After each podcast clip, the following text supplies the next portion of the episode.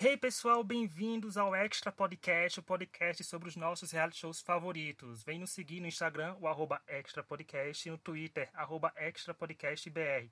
Estamos nas principais plataformas digitais como Spotify, Apple Podcasts, Google Podcasts e Deezer. Eu sou o Rita, que é o meu lado eu tenho a Gabi e a Isa, que hoje é um episódio especial. Se você está vendo o título desse podcast, você sabe do quem está falando, de Masterchef, e nada melhor do que um participante do programa para falar do Masterchef com a gente. E nada mais nada menos que é, é o Eduardo Prado, segundo lugar na oitava temporada do reality show culinário mais queridinho do Brasil.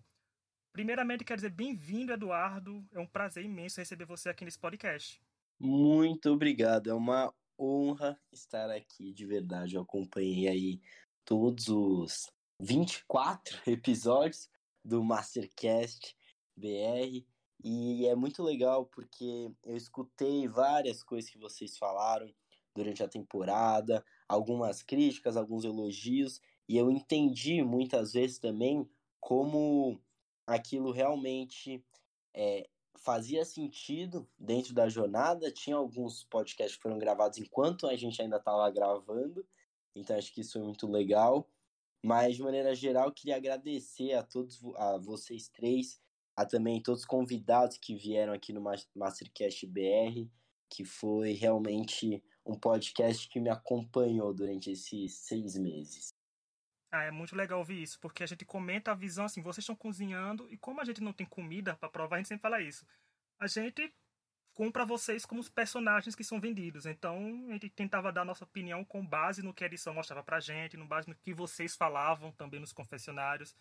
Então, é isso é bem legal de acompanhar a jornada de vocês e receber esse carinho que vocês, muitos participantes falaram com a gente, a Isabela, a Kellen, você, o Pedro, sempre dando um likezinho, falando que estavam ouvindo a gente. Isso é bem legal também da parte de vocês. Vocês serem bem acessíveis, como a gente gosta de dizer. Isso aumenta mais ainda a nossa responsabilidade, né?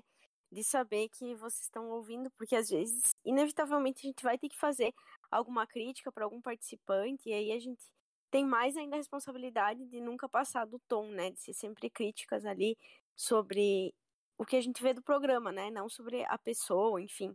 Então é muito legal saber que, que vocês recebem com esse carinho, né? Que de fato o trabalho que a gente está fazendo aqui está sendo legal e, e, respeitoso e também está uh, divertindo vocês.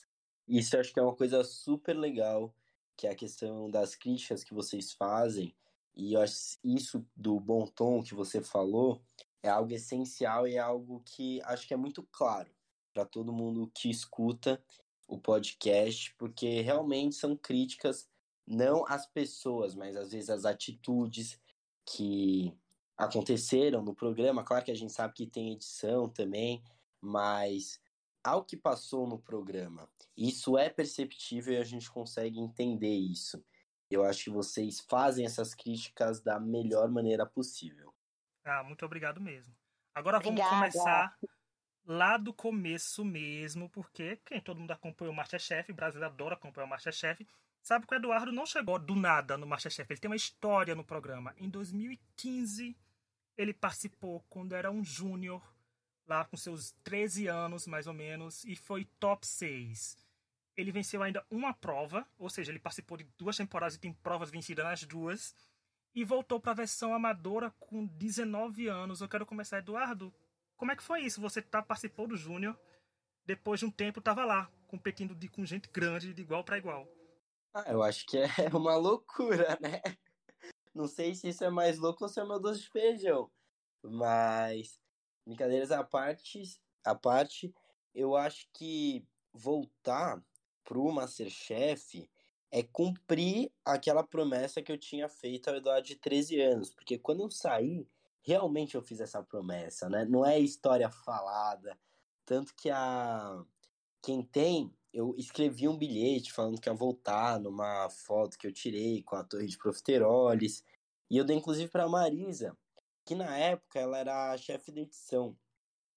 E Hoje em dia, a Marisa, para quem não sabe, é a diretora do Masterchef. É, então, foi um, um caminho bom que, que, que, essa promessa percorreu e voltar é uma experiência totalmente diferente. são duas experiências únicas na minha vida. É, e é bem interessante, porque, por exemplo, você tem 19 anos, acho que você e a Daphne eram mais novos, né? 19 anos aí, e o Masterchef, a versão amadora, não tem limite de idade, né? Então, teve você sentiu algum impacto, ficou um pouco nervoso, ficou uma coisa porque por ver gente mais velha e, consequentemente, mais experiente que você, aparecendo assim, você, tipo, como a gente tratava assim, você, tipo, como quase uma criança ainda no programa? Eu acho que não. Eu acho que idade, principalmente no Masterchef, não é, é algo que influencia muito. Por quê? Porque você pode começar a cozinhar com 50 anos e você pode começar a cozinhar com 6. Então, o que influencia aí sim é o tempo de experiência. Então, eu com certeza tive menos tempo de experiência do que alguns outros participantes. Só que eu acredito também que o meu tempo de experiência foi muito mais intenso. E isso também fez diferença e eu voltei sabendo que eu estava preparado. Ah, isso faz toda a diferença mesmo, né? Porque principalmente na questão de como lidar com reality show, né? Em compensação, como eles eram mais velhos que você, você já tinha participado de um Masterchef. Mesmo que com 13 anos, já é uma experiência, né? De saber que vai estar sendo filmado, que você vai ter que dar confessionários em certo momento, né? Que vai ter uma prova que pode ser diferente da semana anterior. Então são vários fatores realmente que deixa tudo uma bagunça, eu nem consigo nem imaginar eu seria um completo caos nesse Masterchef. Primeiro que eu não sei cozinhar, né? Eu explodi a cozinha do Masterchef para comer e conversa. Então, não sei. Isa, quer fazer alguma pergunta agora? Sim, eu ia falar sobre essa parte da, da gravação, assim mesmo. Porque uma coisa que ficou muito nítida pra gente na TV é que você já tinha essa desenvoltura, né? Falando pras câmeras, tudo. Tanto que você foi um dos campeões aí de, de, de confessionários. É, e era sempre assim, um, um, um, certo narrador da temporada, né? Depois que a gente foi chegando à final, que a gente percebeu como é que a final ia ser formada, é, ficou bem mais claro esse tipo de edição, né? Mas como que era isso para você, assim? Você acha que isso é um, um dom? Sentar lá e falar e falar muito bem? Porque a gente também te acompanha pelo Instagram, tudo, né? E a gente vê essa facilidade. Você acha que isso te ajudou no, dentro do programa? Eu acho que com certeza, principalmente na parte de comunicação, que eu acho que é uma das qualidades que a gente tem é, quando a gente entra em um reality. Mas também, todo mundo que estava lá sabia se comunicar bem. Eu acho que esse também é outro ponto, porque é um trabalho que existe também no casting, acredito eu, não faço parte desse processo, mas eles vêm porque a gente manda vídeos, então todo mundo tinha coisas muito legais para falar. É, e várias pessoas, quase todos os episódios, a gente dava confessionário, todo mundo dava confessionário. Eu acho que por ter participado uma vez antes, isso me deu uma. me deu já o conhecimento para saber falar o que, ele, é, o que poderia entrar, teria mais chance de entrar no ar. Então acho que talvez essa seja a diferença. Mas depois, da metade pro final, o pessoal também começou a passar as coisas na TV, o pessoal já sacou e todo mundo começou a aparecer no confessionário. Então acho que foi é, essa mudança que teve da metade pro final, entender o que, que vai para TV e começar, porque realmente acho que todo mundo lá é, tinha uma certa desenvoltura, mas com certeza as redes sociais e já ter participado uma vez me ajudou muito. É, e a Isa falou isso de campeão de confessionários, foram somente, né, 395 confessionários, ou seja, é muito confessionário, são 24 episódios. Você tinha semanas que estava com 30 confessionários, acho que até as semanas que você falou pouco, eram 10 confessionários, que já é um número grande. E a Gabi tem algo relacionado a isso, né, Gabi? Da pergunta sobre essa desenvoltura nos confessionários e tudo mais, de ser tão solto assim, porque você tem já o, digamos, o gene do influencer, porque sabe se desenvolver bem nas câmeras. Sim. É, eu acho que com certeza tem muito aí de, de algo natural da pessoa, né? Carisma, enfim, tudo isso. Mas ao mesmo tempo tem também o fato de você tá, uh, né, ter, ter participado ali do Masterchef pela primeira vez com 13 anos. E depois disso, até tá valendo, achei muito legal a retrospectiva que, que tu fez ali no teu Instagram, onde tu comenta que depois disso, tu, tu começou a trabalhar mais ali com as redes sociais, uh, participou também, uh, deu cursos, enfim, né? Uh, palestras, procurou desenvolver essa parte, né?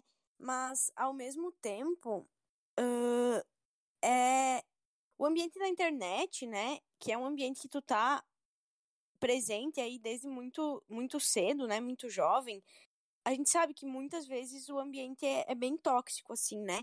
Que as pessoas, elas fazem críticas pesadas e enfim, né? As pessoas adoram sair jogando hate por aí.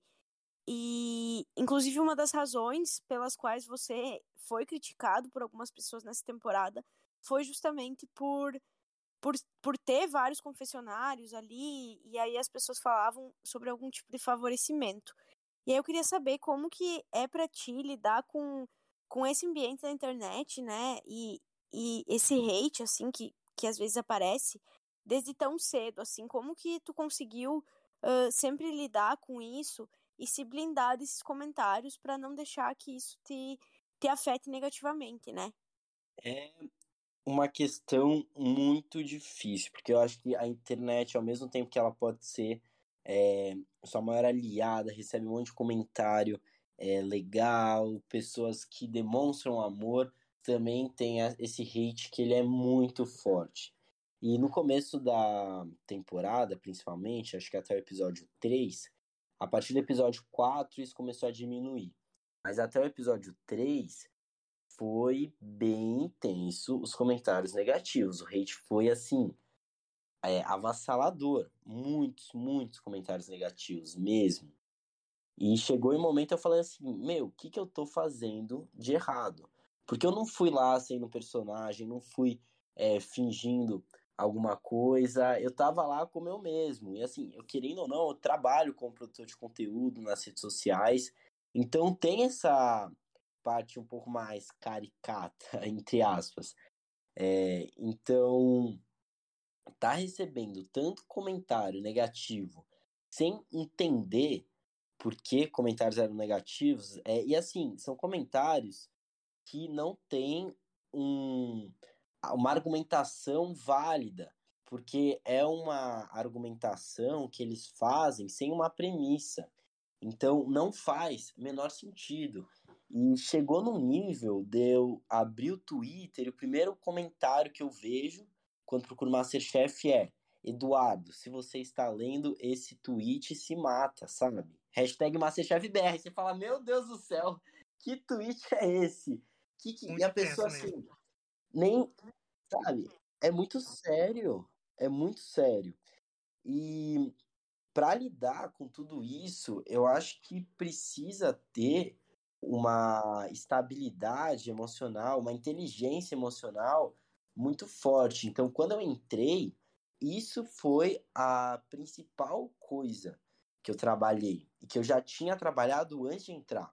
Porque eu sabia que podia vir comentários nesse sentido, porque eu já estou na internet há seis anos. Então, houveram comentários desse tipo, houve comentários desse tipo, quando eu participei do Júnior, não nesse nível, graças a Deus também, né? Com 13 anos, tivesse comentários desse tipo, seria algo ainda mais problemático, que continua sendo problemático com 19. Mas é realmente preocupante. E assim, entender que, ok, eu já tive essa experiência, eu tenho, eu considero pelo menos que eu tenho uma inteligência emocional assim, aceitável, dentro da média eu consigo receber bastante pancada é, eu consegui entrar, mas assim, sabendo que também tinham pessoas lá que não tinham essa inteligência e, e aquilo tudo era muito novo, toda aquela visibilidade, era algo preocupante também para mim. É, mas assim, inclusive nessa parte que eu posso falar, é que esses primeiros três episódios foram muito difíceis. Eu lembro que depois eu ver o terceiro episódio, eu tinha a prova de eliminação no dia seguinte. E eu tava lá na cama do hotel, aí eu falei, não, não, não posso abrir o Twitter, não posso abrir o Twitter, que eu já tinha visto muitos comentários negativos, senão eu não vou conseguir dormir. E aí, eu abri o Twitter, né? Que a gente vai lá, a gente sabe que não é pra abrir, que eu ia ler coisas que eu não queria ler, mas eu abri mesmo assim. E eu comecei a ver comentário, ver comentário, ver comentário. E foi algo assim que eu não aguentei. Eu fiquei, eu falei, nossa, eu preciso conversar com alguém, preciso conversar com alguém. E aí eu fiquei nisso uma hora, até que era umas três e meia da manhã. Eu liguei pro meu amigo, meu melhor amigo, é, e ainda bem que o Rafael estava acordado, eu conversei com ele, aí isso já me acalmou, consegui dormir, e aí eu participei, deu tudo certo na prova que era para gravar, e assim, foi tudo certo, mas foi um momento assim, bem de tensão, e depois, acho que daquela conversa, depois de entender que aquilo, os comentários não, era, não eram sobre quem eu era, era simplesmente um ódio gratuito, eu consegui me calejar do hate e ler e conseguir separar. E aí acho que vem uma parte muito importante. Estou me prolongando muito na, na, é, na resposta, mas para entender que existem, acho que quatro tipos de comentários. Tem os elogios, que são que é a melhor parte que a gente quer receber muito. Tem as críticas, que são aceitáveis, é, que são é, críticas que realmente têm algum fundamento, têm argumento por trás e querem tentar entender, fazer você melhorar. São as críticas realmente, as críticas construtivas. Aí você vai ter também aqueles comentários que não são nem elogios nem críticas, são apenas é, são apenas constatações e tem o hate.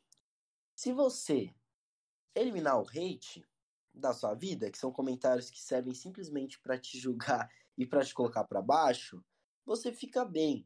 Então, saber diferenciar isso, e eu acho que entender também que críticas não são hates, e hates são diferentes de críticas, é extremamente importante quando você trabalha com televisão, com redes sociais.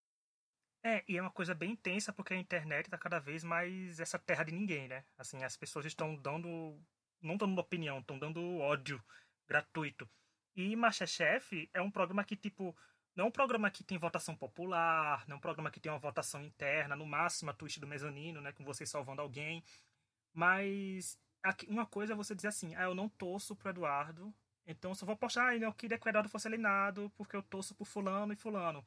Ok, até tudo bem, você tem seus favoritos. É claro que você quer que outras pessoas saiam pro seu favorito ficar. Outra é postar realmente essas mensagens de ódio dizendo a pessoa se matar, dizendo um monte de coisa. Então as pessoas perderam completamente a razão. Na internet, não, eu acho se acham tá, protegidas por tá tudo. tudo. Certo, não tem nenhum problema você realmente postar falando, nossa, eu tô torcendo pra tal pessoa, ou nossa, essa pessoa tá me irritando, eu quero que ela saia. Mas é, isso é ok, isso é dentro de um reality, faz sentido. Por exemplo, nossa, eu não gosto do Eduardo, Eduardo me irrita, eu quero que ele saia assim, ok, isso não é um problema. O problema realmente é quando você começa a jogar ódio gratuito. É, então, você falar dentro da competição, eu quero que o Eduardo saia, tudo bem. Mas assim, é, o Eduardo, ele é um babaca e começa, sabe, a extrapolar o nível da, da competição. Não tá, não tá mais falando da competição, mas tá falando Eduardo Pessoa, não mais Eduardo participante do programa. Aí eu acho que é aí que tá o problema. É, fica bem intenso e bem complicado. Mas, para o azar dos seus haters, né, haters, você era uma pessoa que vencia muita prova, né? Sempre trazia esses dados aqui nesse podcast e você teve nove vitórias individuais. Como eu sempre falo, tiraram a contagem dos mini, dos mini desafios, que são as mini provas, e você ganhou uma, que foi logo no começo. O que faria isso você ter 10 vitórias e ser a pessoa que mais venceu provas numa temporada regular do Masterchef né? Somando com o Masterchef Júnior, seriam mais 11 provas. Mas tudo bem. Mas assim, agora com 9, se for contar só 9 mesmo, você ainda continua em primeiro lugar com a Lorena, que também ficou em segundo lugar e que também gravou um podcast com a gente. Ou seja, a gente adora flopar as pessoas e fazer elas ficarem em segundo lugar. Desculpa, Eduardo. Mas é, a gente torce para vocês e vocês perdem. É isso que acontece. Mas... Muito obrigado, Mastercast. Não, tô brincando. Sacanagem. Tá a gente arrasou, a gente arrasou. Por isso a Isa mesmo respondeu um tweet da gente, ela até falou, ainda bem que eu deixei para responder vocês depois da final. Certa foi ela. Ela teve a hora certa de responder a gente, que foi depois do, da final. Mas, ou seja, é um número muito grande de vitórias. A gente sabe que são, você foi muitas provas de eliminação, a Ana Paula Padrão falava isso direto. A Elisa chegou lá e fizeram a comparação, né? Que a Elisa também foi para muitas provas. Mas como foi isso, Eduardo? Como era ver que você estava indo para tanta prova de eliminação, mas ao mesmo tempo ver que você estava ganhando tantas provas, que você ganhou prova individual, ganhou mini prova, ganhou prova sendo capitão, você ganhou quase todos os tipos de prova que tem no Masterchef. É, só faltou a do leilão, que aquela foi um desastre total. Tirando a do leilão. Aquela, aquela realmente foi a pior prova de. Minha pior prova de toda temporada. Mas é, eu acho que vale falar uma coisa que até comentei lá com a Isa, com a Kelly, quando a gente estava na live pré-final. E a prova mais divertida de fazer é a prova de eliminação. Não tem como. É a prova mais legal, é a prova mais emocionante. E eu até conversei isso, tive uma conversa com a Isa logo no primeiro, segundo episódio, que a Isa não tava indo pra muita prova, né? Ela falou, ah, Eduardo, mas como é? Você tá indo pra várias provas de eliminação? Eu falei, pois é, Isa, mas é a prova mais legal para fazer. Aí, assim que ela saiu da primeira prova de eliminação dela, ela falou, Eduardo, não é que você tem razão, é tão, tão diferente a prova de eliminação da prova classificatória, porque a adrenalina vai lá em cima. Assim, é uma exaustão, você fica muito tenso, tudo mais, tem as partes negativas, mas é que nem num parque de diversão, né? É, você vai lá pra andar de montanha-russa. Você pode ficar no carrossel, mas é bom também curtir uma montanha-russa. É, então, eu, eu fui pro Masterchef muito para aproveitar 100% essa experiência, é, eu entrei de cabeça, assim, não. Não. Meu objetivo era realmente ir com tudo e aproveitar, me divertir, não ficar triste. E eu acho que eu fiz isso muito bem, assim. Eu consegui aproveitar ao máximo, tirar cada ml de suco que o Masterchef podia me oferecer.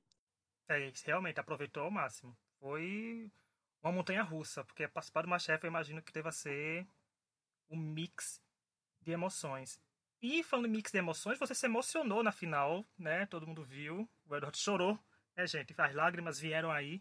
E foi também pela sua admiração pelo Jacan, né? Como foi assim? Você foi julgado por ele quando era uma criança, praticamente agora um pouco mais velho. Você veio e estava lá, dessa vez passando uma temporada ainda maior, sendo julgado por um chefe que você tanto admira. Pois é, você viu? Eu acho que o que eu tenho com o Jacan é uma coisa única eu admiro muito, muito, muito ele. E isso só tornou. E, e, acho que ele também tem um carinho especial por mim. Mas isso só tornou minha vida mais difícil lá dentro do programa. Porque quando ele gosta de uma pessoa, ele cobra o triplo. Então, ele ficava muito em cima de mim. E cobrava mesmo. Assim, não precisava. Não podia estar tá bom, precisava estar tá perfeito. Então, tudo que tem seus prós também tem seus contras, viu? E falando em Jacan, tem a coisa do, me, do menu da final. Eu vou deixar essa pra Gabi. Vai, Gabi, que você. Gabi foi uma. que mais foi uma incisiva com você na final desse podcast foi a Gabriela. Sim. Eu até fiquei pensando se eu tinha magoado o Edu com. Eu, absolutamente leiga, né? Uma cozinheira muito, muito, muito amadora. Falando que eu não tinha gostado do, do teu, da tua escolha de menu pra final, né? Que eu tinha achado, usei, lembro que eu usei até a palavra preguiçosa, mas foi muito mais no sentido de já ter te visto fazer outras coisas tão diferentes, né? Seja lá no, no Masterchef Kids, quando tu fez o cérebro, seja na, na tua própria trajetória. Uh, nesse Masterchef, né, que tu fez algumas coisas tão uh, brilhantes e fora da caixa, como, por exemplo, uma sobremesa ali de, de feijão, né? E aí a gente acaba né, a gente não devia fazer isso, mas a gente acaba criando algumas expectativas, assim. Então, na, na minha expectativa, eu achei que, que esse menu ele não era tanto a tua cara, assim, sabe? Eu achei que ele poderia, que era um menu que poderia ter sido feito, sei lá, por qualquer outro cozinheiro, assim, ou, ou uma, muito, muita inspiração uh, no Jacan, né? Por isso que até acho que o, o Rich pulou, puxou essa, essa pergunta agora na, na sequência da dele, assim. Uh, então eu queria que tu contasse um pouquinho para nós uh, no que que tu se inspirou para fazer esse menu da final, se realmente uh, foi muito inspirado assim no Jacan e uma coisa que apesar né, das críticas ali que eu fiz, uma coisa que me emocionou muito no teu menu foi a a flor de abobrinha, porque quando eu era criança, o meu pai fazia. E, e realmente é muito bom, assim, uma coisa que eu acho que as pessoas não imaginam que, que possa ser bom e realmente é muito bom, assim. Uh, mas eu queria que tu contasse um pouquinho, então, sobre da onde que surgiu a inspiração para o teu menu, qual era o conceito. E aí até uma coisa que eu vi uh, algumas pessoas comentando no Twitter foi que os dois pratos ali, primeiros, eles tinham aparentemente uma, uma inspiração francesa, e o último já trazia alguns ingredientes mais brasileiros, assim. Então, queria que tu falasse um pouquinho sobre. Ó, oh, eu, eu, assim, eu não eu entendo o seu lado, a questão. É uma crítica mesmo de falar assim, pô, será que ele fez um menu preguiçoso? E aí, eu, venho, eu vou ter que defender o meu menu, tá? Porque, assim, eu sou apaixonado pelo menu que eu escolhi fazer na final. É um menu que eu gosto muito. É, e eu entendo também o seu lado como crítica mesmo, de tentar entender esse menu e falar assim, pô, mas ele fez coisas tão criativas, tão, né, que assim, saiu da caixinha e aí ele volta para a origem. E a base, eu fiquei muito triste que eles não colocaram na edição essa frase, que foi a frase que eu expliquei, o porquê da escolha desse menu. Que é, que é muito simples. Que, na verdade, eu escolhi fazer um menu inspirado em outros chefes, inspirados na cozinha francesa, na base, na técnica. Porque eu acredito, isso é um pouco da filosofia que eu tenho com a gastronomia. Eu acredito que para a gente evoluir, a gente precisa ter uma base muito forte. E a gente aprende essa base com quem veio antes da gente. Então, é muito isso que eu acredito e que eu quis passar dentro do meu menu. Todas as três etapas é, eu utilizei técnicas e assim, eu juro que eu compliquei muito a minha vida. E não foi pouco, eu compliquei muito a minha vida. Porque cada prato, cada técnica que eu escolhi, eu escolhi técnicas mais difíceis do que eu fiz em todo o programa. Foi realmente é, a execução na parte técnica dos pratos da final foram muito complexas. Muito complexas mesmo, assim, tanto que não deu tempo de fazer tudo que eu queria assim, mas eu fiquei muito feliz com o resultado que eu tive. E justo a sobremesa, que era a sobremesa que tinha alguns ingredientes brasileiros que saíram, foi o que é, me deu a derrota, foi o que eu acabei tendo um pior desempenho. Porque, como eu tinha até dito lá naquela hora, até a parte da sobremesa eu tava com uma pequena vantagem. Isso a gente já tinha conversado no camarim, os três, a gente meio que sabia. Mas quando veio a sobremesa, eu acabei deslizando um pouco na sobremesa, é, principalmente na apresentação, na montagem, foi isso que me tirou. Então, eu gostei muito da escolha do menu, principalmente dos meus dois primeiros pratos. É, os três tiveram técnicas francesas, tudo mais. E eu acho que eu acabei usando bastante na realidade, principalmente para quem tem uma visão um pouco mais técnica, para quem entende de cozinha. Você fazer um creme de arroz é, com alho, o alho perfeito, na medida certa, que é trazendo uma certa picância, mas ao mesmo tempo uma suavidade. Os, os lagostins, eu fiquei. Isso daí eu tenho que confessar que eu fiquei com um pouco de raiva da edição também. Que até eu tava do lado da Isa assistindo, e até a Isa disse: Nossa, não acredito que eles mostraram essa cena. Quando eu tava cortando o lagostim, eu tava descrevendo é, a limpeza do lagostim, só para vocês entenderem, entenderem. Eu fiz oito, eu limpei oito lagostins, tá? Na verdade foram nove porque eu experimentei um. Eu limpei nove lagostins. Quatro desses lagostins eram os lagostins tecnicamente, com a técnica de você puxar com uma pinça é, a parte de dentro, que foi é super delicado. Eu perdi, eu acho que uns 10 minutos, vai, uns 8 minutos da minha prova limpando quatro lagostins, que foi fazendo isso. É muito tempo.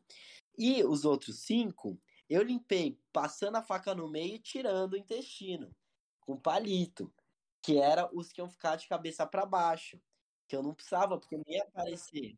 E aí eles colocaram bem essa parte, eu fiquei processo, eu falei, não acredito. É que eu tava descrevendo uma coisa e mostrou outra. Mas enfim, então teve essa técnica, que é uma técnica super complexa, também teve a, é, na no prato principal aquela flor de abobrinha é, com peixe. As fatias super finas de peixe, As fatias de abobrinha também super finas, a montagem super delicada, uma técnica super difícil, isso eles até comentaram. É uma técnica muito arriscada, inclusive, que é muito fácil de dar errado. Qualquer errinho, temperatura, tempo de forno, pode prejudicar, espessura, tem uma espessura diferente. É, então, tiveram várias inspirações. Só que outra, outra questão que eu vejo aí, só para concluir é, essa resposta, é a questão assim: seu menu inteiro foi inspirado no Jacan, e eu tive várias inspirações no menu. O Jacan foi uma delas. Tanto que no primeiro prato, minha inspiração foi o chefe Pierre Gagnaire.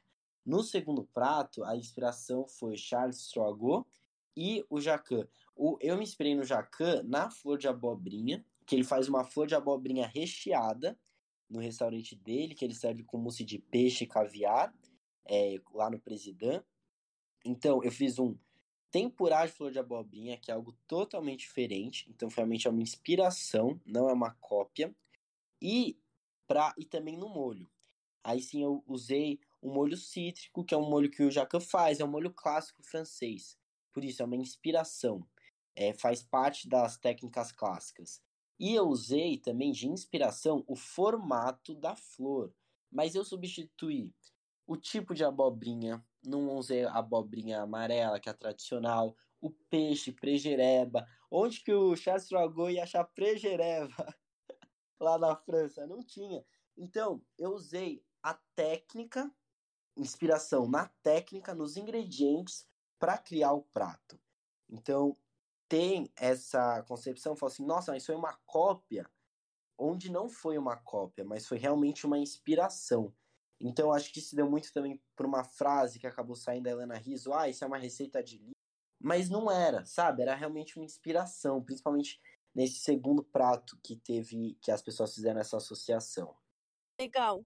Eu acho muito, é muito bom a gente estar tá podendo ouvir de ti, né, com um pouquinho mais de calma, porque de fato, né, às vezes a edição acaba tendenciando que a gente tenha determinados pensamentos a respeito das coisas, né? E de, em alguns momentos, de fato, deu a entender assim que que os outros menus talvez estivessem um pouco mais uh, coesos e criativos, mas entendo perfeitamente. Acho que faltou também passar isso que, que tu comentou aí que, que eles não colocaram no ar, né? Que foi tu explicando um pouco mais uh, essa questão da base da gastronomia ter, ter vindo ali a tua inspiração na, na cozinha francesa. E aí eu acho que, de fato, né, algumas coisas, infelizmente, não tem como colocar tudo no ar, né? Eles acabam precisando fazer opções ali do que vão mostrar na edição. E às vezes uma frase ou outra que falta, uma frase ou outra que sobra, acaba fazendo a gente ter algum entendimento mais errado. E, e também essa questão da técnica, né? Uh, como a gente é muito. Enfim, a gente é amador, né? Então a gente não, não conhece a técnica e não sabe dizer, ah, nossa, aquilo dali é muito técnico, ou aquilo dali é muito difícil de fazer, né? Então, às vezes a gente acaba não, ter, não conseguindo ter essa visão que os chefes têm, de que, que aquilo ali pode não ser daqui um pouco uma sobremesa de feijão que poderia ganhar pontos por criatividade, mas que é algo extremamente difícil de fazer porque tem uma técnica muito apurada, né? Então, de fato, é muito legal assim ouvir tu falar por que que tu escolheu esse menu e, e, e justificar ele assim. Uh, então, acho que ficou bem mais claro assim para mim enquanto telespectadora qual era a tua ideia. Eu acho que o que acabou também talvez prejudicando um pouquinho o, o entendimento do teu menu é que, querendo ou não, ali a Isa fez uma coisa, tipo, acho que muito fora da caixa, né? Muito diferente do que a gente já tinha visto na história das finais do Masterchef. Então, qualquer coisa que fosse feita pelos outros participantes ali poderia parecer menos criativo, ou menos difícil, ou menos desafiador, né? Não, total. Acho que a Isa teve uma sacada, uma ideia que foi muito boa. E assim, todo o mérito para ela, porque realmente ela não só teve a ideia, como conseguiu executar. Então acho que isso é algo que foi assim, uau mesmo, até pra gente que tava lá. Isso. E você, Isa, a nossa Isa aqui agora, você ia fazer uma pergunta, o que é que você queria perguntar? É, eu ia perguntar sobre a parte da concepção dos pratos, assim, porque assim, eu gosto muito de cozinhar. Eu, inclusive, participei de uma competição entre amigos, inspirada no Masterchef, assim, e cheguei na semifinal me achando. Mas, assim, é, para minha parte culinária, eu preciso pensar muito se eu for criar alguma coisa, sabe? E, e várias, em várias outras ocasiões foi citado que a pressão de você criar um prato ali e ter só três minutos de ir no mercado e fazer um, um prato, às vezes, em 45 minutos, uma hora, que é uma camada a mais de dificuldade, né? Então eu queria que você falasse pra gente um pouco sobre isso, assim, de como que era esse processo de criação das coisas muito rápida, de ir no mercado em três minutos. E a gente acabou vendo na final também que você fez um mercado muito rápido. Então, queria um pouquinho aí de, de que você falasse pra gente sobre isso. Eu acho que essa é a parte mais difícil de todo o programa. É muito difícil você criar as receitas, porque é tudo tão desesperador. Você tem aqueles três minutos, você precisa fazer tudo, você não sabe direito o que você vai fazer, e você fica naquele estresse, você fala, meu Deus do céu! E aí, no fim dá certo. Tem, tem vezes que você vai pro mercado sem saber o que você vai fazer. Tem vezes que você já sabe, fala a prova, você fala assim, nossa, eu tenho essa receita, eu vou fazer isso. E tem vezes que você decide na hora, pegando os ingredientes, muda a ideia depois. Então acho que é muito isso. É você ter referência para partir. Partindo de referências, tendo referências, independente de quais sejam elas, você consegue criar pratos. E como aquilo é sua única tarefa, sua única função no momento, 100% do que você tá pensando tá naquilo, é, é assim, é absurdo que você consegue criar em 3 minutos. Nossa, é a teoria do caos ali. Ali é o caos. Eu acho que a única pessoa no Brasil que tá tranquila ali é a Ana Paula Padrão, que tá sempre comendo. Porque enquanto vocês estão se matando, pegando tudo, ela tá lá plena, Não com é? um chocolatezinho na mão, e só dizendo dois minutos, um minuto, porque assim, a gente sabe que tem um tempo, mas as contagens de Ana Paula Padrão é deixa a gente nervoso em casa. Eu imagino para vocês lá fazendo e ela dizendo 10, 9, 8. Então é uma coisa hum. de outro de outro planeta. Não, é engraçado, sabe? Porque você tá lá, você fala assim, nossa, mas eu consegui fazer tanta coisa que fiz em três minutos. Aí uma vez estava no mezanino, eu falei, quer saber? Eu vou contar esses três minutos para ver se são três minutos mesmo. E não é que são três minutos mesmo. Não é mais, não é menos. Eu falei, meu Deus do céu. Porque assim, é realmente assim, é muito corrido, mas você surpreende, porque como aquilo, como eu disse, assim, então está 100% focada, você se surpreende com o que você consegue fazer, é absurdo. É, e quando você falou da Isa isso, a gente viu que a sua amizade com a Isa foi bem grande, né? Você queria ela na final, ela queria você na final. Eu vi o post de vocês no Instagram, um post bem fofo de vocês. E como é que foi essa aproximação de vocês do cast? Porque, como eu tinha falado em off, não era um cast que tinha provas externas demais. Vocês não tinham muito contato com pessoas de fora, né? As pessoas que vocês mais tinham contato, no geral, eram vocês mesmos. Então, como foi ter essa aproximação maior das pessoas? É, na questão de vocês perdendo pessoas muito queridas, né? Que queriam grande para Daphne perdendo a Raquel, você e a Ana Paula que também eram próximos. Então, como é que foram essas relações no decorrer da temporada? Eu acho que a questão de perder é algo muito natural dentro da competição, que a gente já sabia. Então, eu acho que isso não afetou tanto tá? Eu acho que não só para mim, como para as outras pessoas também. Tanto que são que nem a Isa fala com a Helena, tal, ah, agora vou focar mais no jogo. Porque assim, é é algo natural da competição você perder as outras pessoas. Porque no fim, você quer você na final. Claro que você quer que seus amigos estejam juntos com você, mas o seu principal foco é você naquele momento. E fazer alianças, ter amigos mesmo, fazer amizades dentro da competição é algo essencial, porque isso ajuda com outra coisa que eu tinha dito lá no começo, que é a questão da inteligência emocional. Você precisa estar muito bem de cabeça para a competição.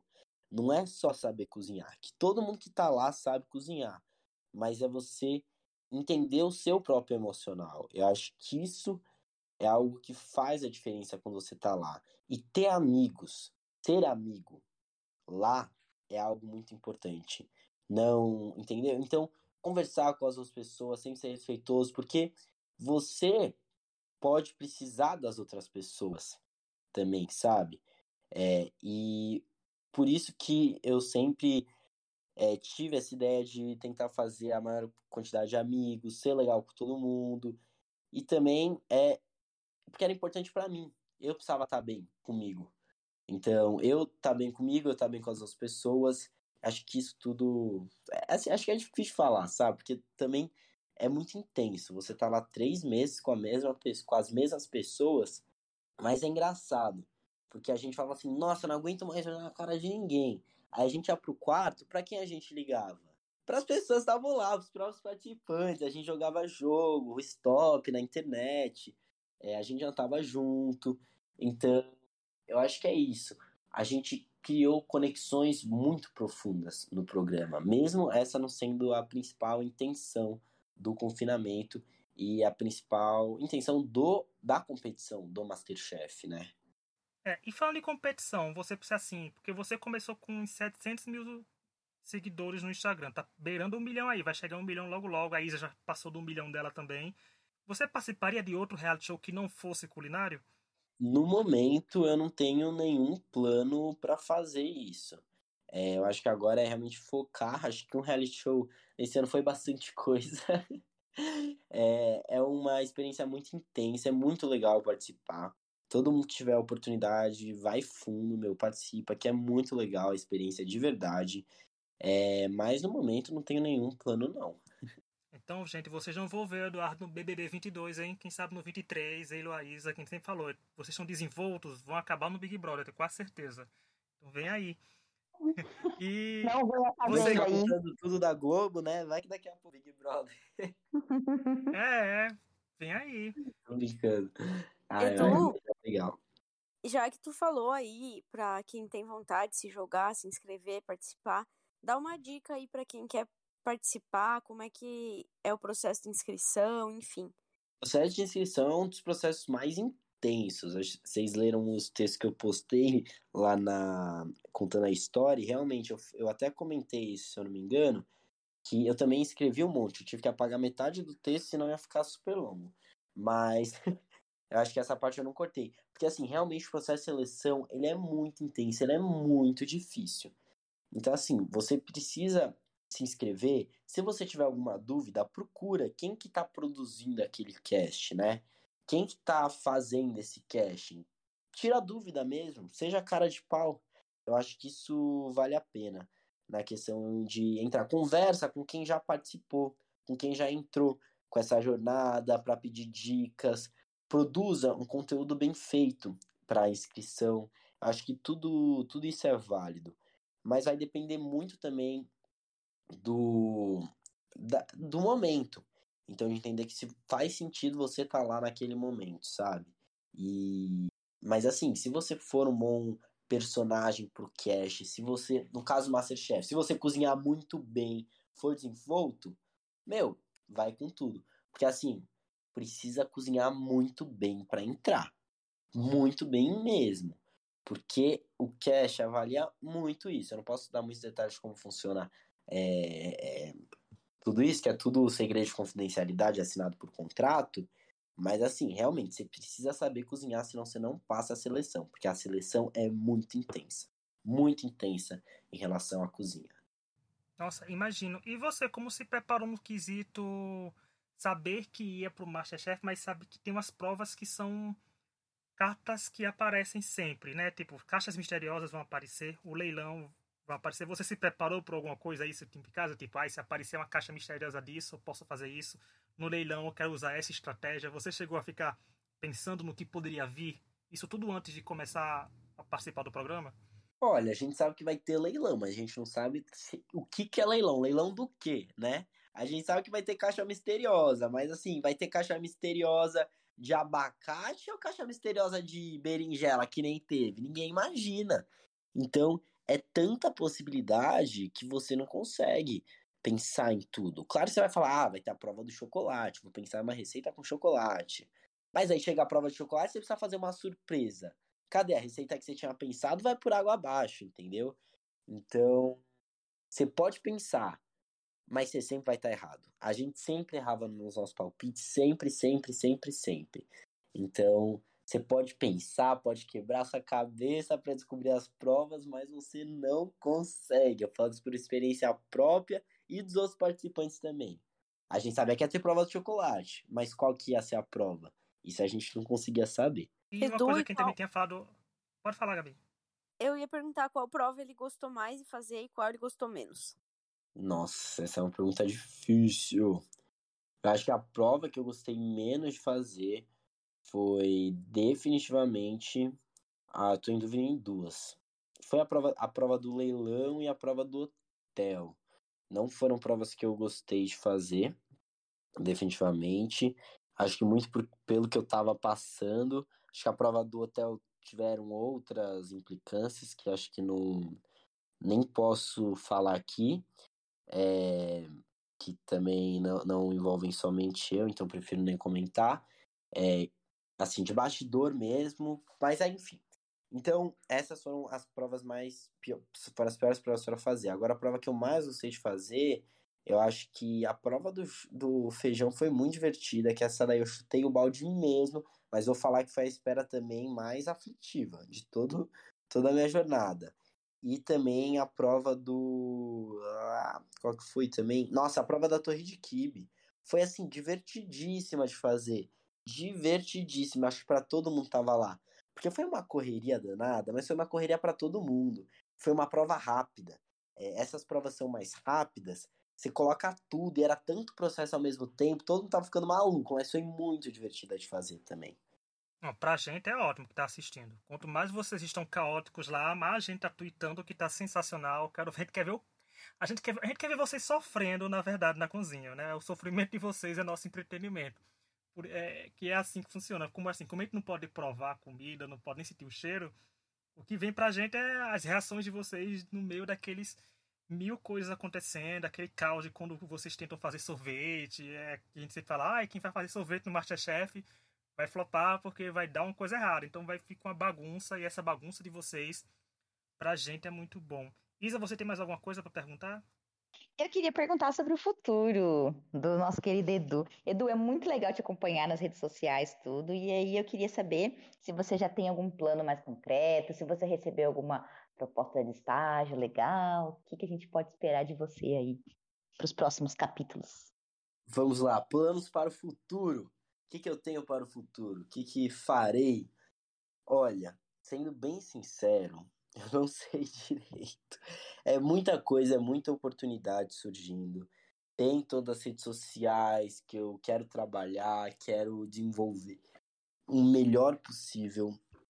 Muitas, muitas oportunidades, marcas maravilhosas vindo. É, e saber trabalhar com isso eu acho que é um ponto importante. Também tem minha vida acadêmica que eu quero continuar.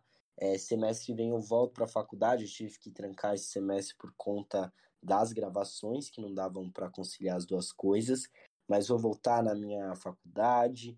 Tudo é certo, quero ir para a França fazer um duplo, uma dupla titulação. Então eu terminaria é, minha faculdade lá na França e ainda com mais um ano sairia com título de mestre também. É, eu gostaria de fazer pela Oxocê, se for possível. vou tentar ao máximo, é muito difícil de entrar. É um programa super concorrido dentro da minha própria faculdade, mas vou fazer de tudo para conseguir passar. Tem também a parte da cozinha, que eu acho que é a parte mais interessa aqui no podcast falar, que é uma parte super importante para mim. Eu quero continuar. Tem aí o curso de cordon bleu, de confeitaria, que eu acho maravilhoso para fazer. Tem também a questão do estágio que vocês perguntaram, trabalho. Ontem mesmo eu conversei com o Jacan. Eu vou para a França agora, lá agora no começo de janeiro, então não conseguiria fazer por enquanto. O chefe também está indo para a França hoje, então ele vai para a França hoje, fica até o dia 6. É, eu vou lá no dia 12, volto dia 1 de fevereiro. Então, eu não conseguiria fazer estágio agora, mas eu já conversei com ele para assim que eu voltar, quem sabe eu não trabalho na parte da noite com ele. Então, fazer aí um estágio noturno, porque eu tenho a minha faculdade que é no período diurno. É, vamos ver se tudo dá certo para eu trabalhar com o chefe nesses durante uns três meses para aprender bastante com ele. Nossa, que Ou tudo! seja, Quem acompanha o Eduardo nas redes sociais vai ver muitos stories na França, hein, gente? A gente que não tá viajando Que vai ter como acompanhar, pelo menos. Vai ter, vai ter, hein? Vou postar bastante Hum. coisa. Ah, que bacana. Nossa, E a gente vai estar lá sucesso, reagindo com o perfil do podcast, como sempre fazemos, com os participantes. Os participantes recebem sempre os nossos coraçõezinhos e os nossos foguinhos e Masterchef, porque a gente tá sempre tietando vocês. É bom, é bom acompanhar vocês assim. E como a Isa falou, desse futuro, a gente tem que ver, gente, que o Eduardo tem 19 anos, né? A gente que tá velho calejado e preguiçoso, que a gente falou na final, como falou. Nos confessionários, ele tá com energia ainda de narrar o programa. A gente sentaria naquela poltrona e dormiria, porque daria sono na gente. A gente cansa muito rápido, a gente já tá velho. Mas isso você tá falando, não queria falar muito não, mas é meio verdade, tá? Ó, ó, desculpa, colegas participantes aí, mas você precisava ver lá o José Sérgio, a Helena, que são um pouquinho mais. É, tem um pouco mais de idade, assim, não querendo respeitar os mais velhos, mas chegava a hora dos confessionários, quando eles não precisavam dar o confessionário, eles davam graças a Deus, que eles iam pro quarto mais cedo, descansar, entendeu? Então, Mas aí, tá vendo, isso que gente? você falou é uma brincadeira, mas é meio verdade. Eu na vida. É eu e essa energia. Helena. Eu tô brincando, Ah, mas, eu acho que eu tinha bastante energia pra dar confessionário, realmente, e muita gente ficava cansada. Então, é, é, é uma verdade aí. Sabe, Edu, eu queria fazer um comentário final, assim, pra você da minha, da minha experiência como telespectadora, porque é, eu cheguei nesse master, nesse podcast aqui como uma fã, somente fã do programa, assim. Quem me ensinou a analisar outras coisas assim foram esses dois aí, o Rich e a Gabi. Então, assim, o que eu queria dizer pra você agora nesse momento é que foi muito legal de te acompanhar. Foi muito bacana. A gente conseguia ver, era muito visível que você estava aproveitando cada minuto e que até os momentos que você fazia piada quando as coisas não davam errado, quer dizer, quando as coisas davam errado, mesmo esses todos esses percalços assim, você aproveitou. Então, você disse pra gente hoje mais cedo que você tentou tirar tudo daquele programa, aproveitar os últimos mls ali e foi muito bom pra gente assistir você fazendo isso. Então, assim, queria falar isso pra você, que foi muito legal te assistir. Estou muito feliz que você, que você aceitou participar com a gente aqui. Eu que fico feliz, muito obrigado pelo convite, muito obrigado por vocês que acompanharam de novo falar, mas essa temporada incrível, é, foi muito legal escutar vocês depois de cada episódio. Que legal. E Sim. quem quiser acompanhar o Edu, vão seguir nas redes sociais, gente. Tá lá no Twitter, tá lá no Instagram. Vamos ver como ele falou, vai viajar então, culinária francesa, vão acompanhar também por ele lá, que tem os posts dele. Como eu falei, a gente vai acompanhar os posts dele, porque quando eu comecei a acompanhar os posts, seus posts, Eduardo, do, da retrospectiva, eu me dei conta de quanto eu tô velho, né? Porque dizer, quando o Eduardo participou do Masterchef, já era velho, quando ele já participou do Masterchef Júnior, então eu dizendo, nossa, o tempo tá passando demais. Quando chegou o Eduardo e Daphne, daquele tamanho, eu dizia, gente, eu vi esses dois comentando crianças ainda um dia desses, sabe? Foi aquela síndrome da velhice, bateu na gente, culpa sua, tá vendo? Porque um mal da idade aqui da gente. Chegou aqui da idade, mas realmente foi muito bom, assim, a Isa, como falou, a Isa era fã, acompanhando. Gabi e eu, a gente é cobra criada, a gente acompanha reality show já faz um bom tempo e a gente é acostumado a acompanhar os personagens que são vendidos. E você era sensacional de acompanhar. Como falou mesmo, a gente tem uma lista nesse podcast dos melhores participantes de 2021, que a gente vai fazer ainda semana que vem, que vai vir. Você está sendo citado, você foi escolhido por quase todo mundo da gente, inclusive pela Nalu, que a gente falou. Justamente por isso, porque é muito bom acompanhar a pessoa assim, porque além de você cozinhar bem, você entregava o que você ia fazer nos confessionários e não deixava na cara o que ia acontecer. Porque por mais que você fosse mal, parecia que você tinha ido bem, porque você tava super descontraído, super de boas. Então era muito bom porque enganava a gente, a gente não sabia se você ia pra prova de eliminação ou não, a gente não sabia se você ia vencer a prova ou não, então era muito bom. Um personagem muito bom. E a gente não fala isso só porque você tá aqui, nem porque tá aqui, não. Quem me conhece sabe que quando não gosto de um participante do Masterchef, eu digo que não gosto no Twitter, assim, digo, não torci pra fulano, torci não, mas pra você realmente foi uma, uma grande torcida nossa aqui, sem sombra de dúvidas. Sim. E eu acho que é muito legal, porque querendo ou não, eh, é, é meio louco falar isso, mas a gente te viu novinho e depois, assim como a Daphne, né, viu vocês de novo e então a gente já tinha aquele carinho assim por vocês e acompanhou, né, o, o desenvolvimento. Eu acho que no teu caso especificamente é muito legal ver que você foi eliminado lá e você tinha um sonho, prometeu pra você mesmo que você ia voltar e, e voltou e chegou na final. E isso não deixa de ser uma lição, né? De, de persistência, de correr atrás dos sonhos. Então é, é muito, muito legal, assim, a gente poder ver isso, além de tudo que a Isa e o, e o Rich já falaram, né? De, do personagem muito bom que você era e com certeza também o, o cozinheiro maravilhoso que você é e que vai continuar se aprimorando para ser cada vez mais, né? Então, acho que só para finalizar também aqui a minha fala, desejar muito, muito sucesso para ti na tua carreira, uh, seja aí o que tu desejar fazer, que com certeza vai ter alguma coisa aí com a gastronomia, né? Mas desejar muito sucesso para ti nos teus caminhos e que tu continue sendo esse menino tão querido e tão respeitoso que tu é, assim, sempre foi com a gente, né? Muito obrigado, pessoal, de verdade. É, de novo, foi uma honra estar aqui com vocês hoje. Eu realmente acompanhei é, e vocês também foram muito importantes nessa trajetória, fizeram parte dessa trajetória. Eu fiquei, é, fico muito lisonjeado de estar aqui com vocês gravando podcast. É, eu queria, entendeu? Tive a vontade, assim, não, vou mandar para gravar um, de algum episódio para comentar junto, mas eu não podia, por questão de contrato mesmo. É muito delicado o contrato, ainda mais porque eu ainda estava lá. Então, também, né? Vai que eu solto algum spoiler sem querer. Se bem que, ó, todos meus amigos ficaram bravos porque eu não contei para eles que eu tava na final. Então, eles não sabiam mesmo, tá? É, eu sou, fiquei super, sou super assim, com segredo. Não conto pra ninguém. E foi uma jornada muito legal, muito legal mesmo. Eu adorei participar. E vai ser algo que vai ficar marcado para sempre na minha vida. Eu ainda estou absorvendo muita, muito das informações que estão vindo, que é muita coisa acontecendo ao mesmo tempo, mas com certeza eu vou levar todas as partes boas, pessoas de verdade que eu conheci durante essa jornada, pessoas legais. É, tá até falando, gente, a Ju, a Ju Arraes, ela é uma fofa, ela tem um contato muito legal com ela. Assim, tem, tem várias pessoas, a Isa, maravilhosa, um dia antes da final, eu fui tomar um café com ela lá. A gente tava zoando, porque a gente realmente não sabia. Eu tava bem confiante que eu podia levar o prêmio a Isa também. E a gente realmente não sabia, porque foi resolvido lá nos décimos, entendeu? Foi muito, muito perto do resultado mesmo. É... E assim, a gente tava até. A gente brincou com isso, falou, não, vai combinar mais comigo, troféu, assim. E isso eu acho que é muito legal. Foi uma disputa muito, na maior parte da competição, para a maior parte das pessoas, foi uma disputa muito saudável. Eu acho que isso fez a diferença e deu para perceber isso para o público também. Então acho que isso foi algo muito legal dessa temporada. É, foi sem sombra de dúvidas um dos melhores casts de Masterchef. A gente fala isso tranquilo, a gente falou isso várias vezes. Foi título de um dos nossos episódios.